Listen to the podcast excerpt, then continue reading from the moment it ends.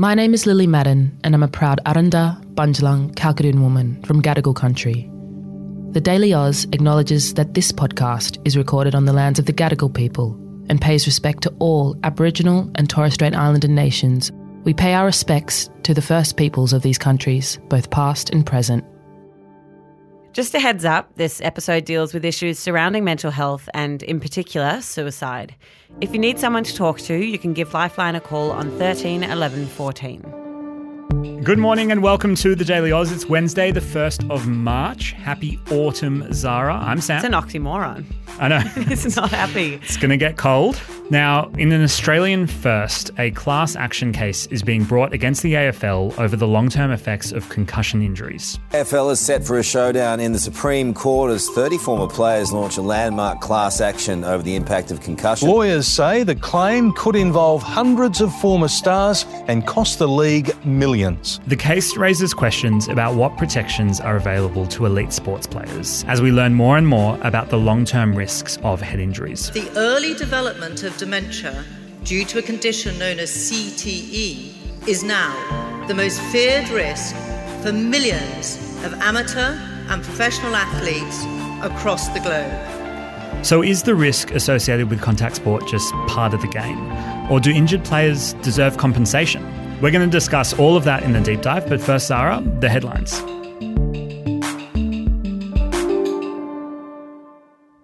The federal government has announced plans to increase the tax it collects from those with more than $3 million in their super accounts. If this legislation passes Parliament, Aussies with over $3 million of super will be taxed at 30%. That's up from the current 15% from the 2025 26 financial year. And in case you were wondering, like me, how many people have more than $3 million in their super, it's less than 1% of Aussies who will be impacted by these changes. A push to ban the use of crystalline silica in construction practices has been fast tracked by Australia's workplace relations ministers, who met yesterday to discuss the issue. Crystalline silica is found in engineered stone products and can cause a potentially deadly lung disease for people who inhale its dust particles. We did a deep dive on the issue last week if you want to go back and have a listen. Hong Kong will remove its mask mandate this week after being in place for almost a thousand days. Hong Kong's leader John Lee made the announcement this week, saying it was the right time to end the mandate and that it would send a clear message that Hong Kong would be returning to normalcy. And today's good news the Northern Lights have been seen in parts of southern England in a rare display this week. Strong solar activity and clear skies allowed the Northern Lights to be visible. A group of former players from the AFL men's and women's competitions are suing the league over the long term effects of concussion injuries. This is the first time a class action of this kind has been brought against the AFL. And I just wanted to remind you before we go any further a class action is a lawsuit which is brought on behalf of a group of people who are suing a defendant for the same or pretty similar reasons.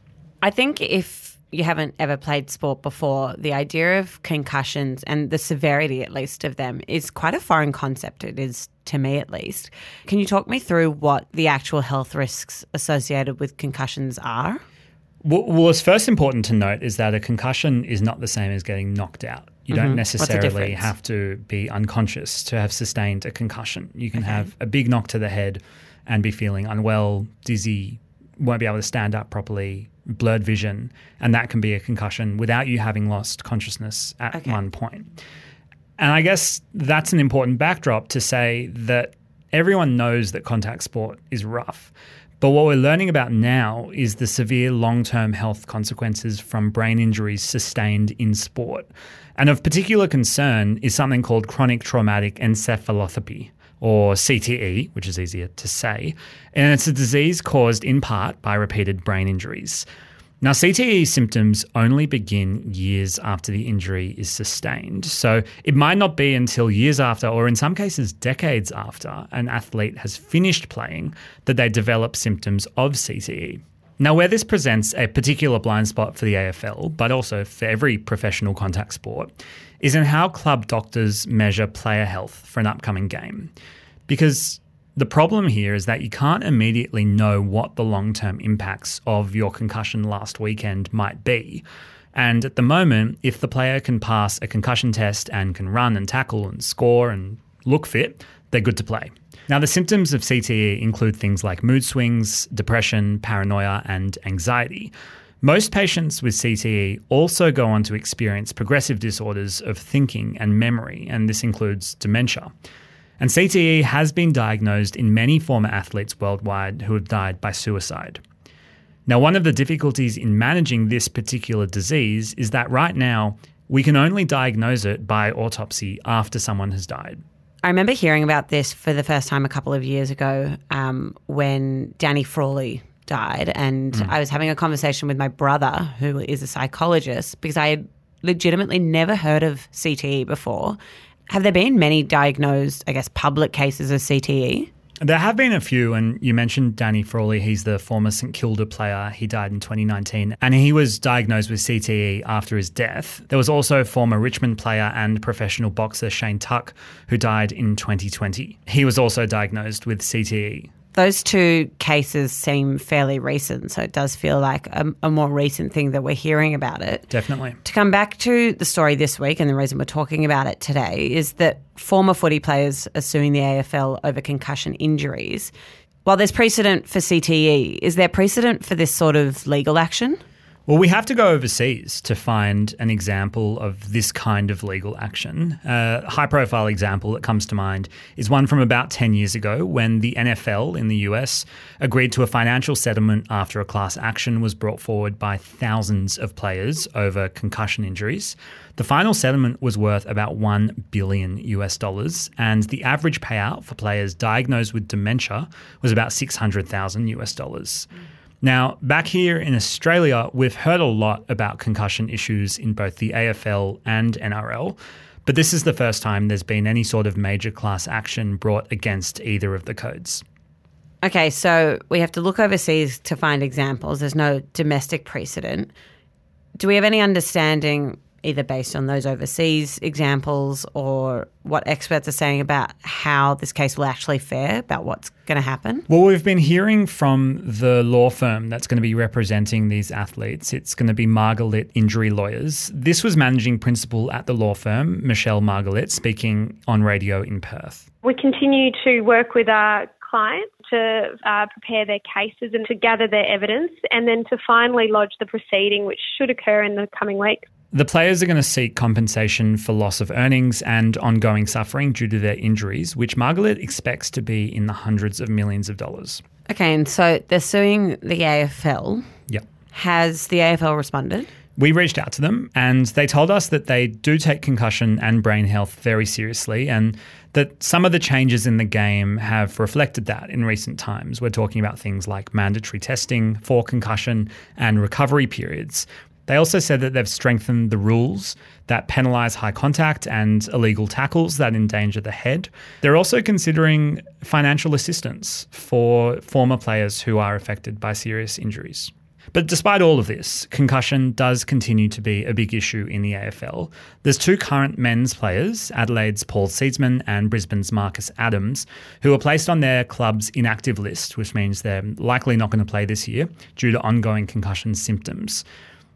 If we zoom out, it's also worth mentioning that a parliamentary inquiry into concussions and repeated head trauma in contact sport is currently underway. It's still in the early stages, but we should have a report from that in June. And I think it's going to be very interesting to see what it finds and recommends. We'll be back right after this.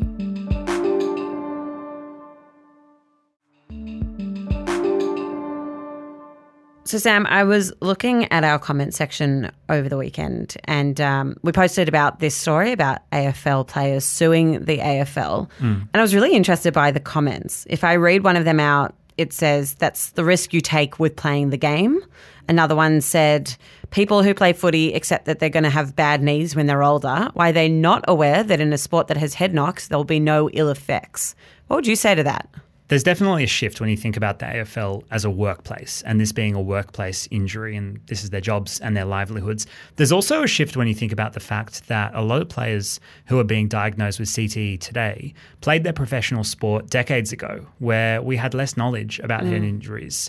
Even, what? So you're saying people, if they had the knowledge now, might not enter that same sport or that same profession? Definitely, that we know from research that parents are more sensitive about their kids playing contact sport, and that there's more provisions needed at a junior level to reassure parents that their kids are going to be looked after, and also that there's more structures around the players professionally. I mean, there's famous stories about rugby players in the 70s being told to lead into tackles with their heads.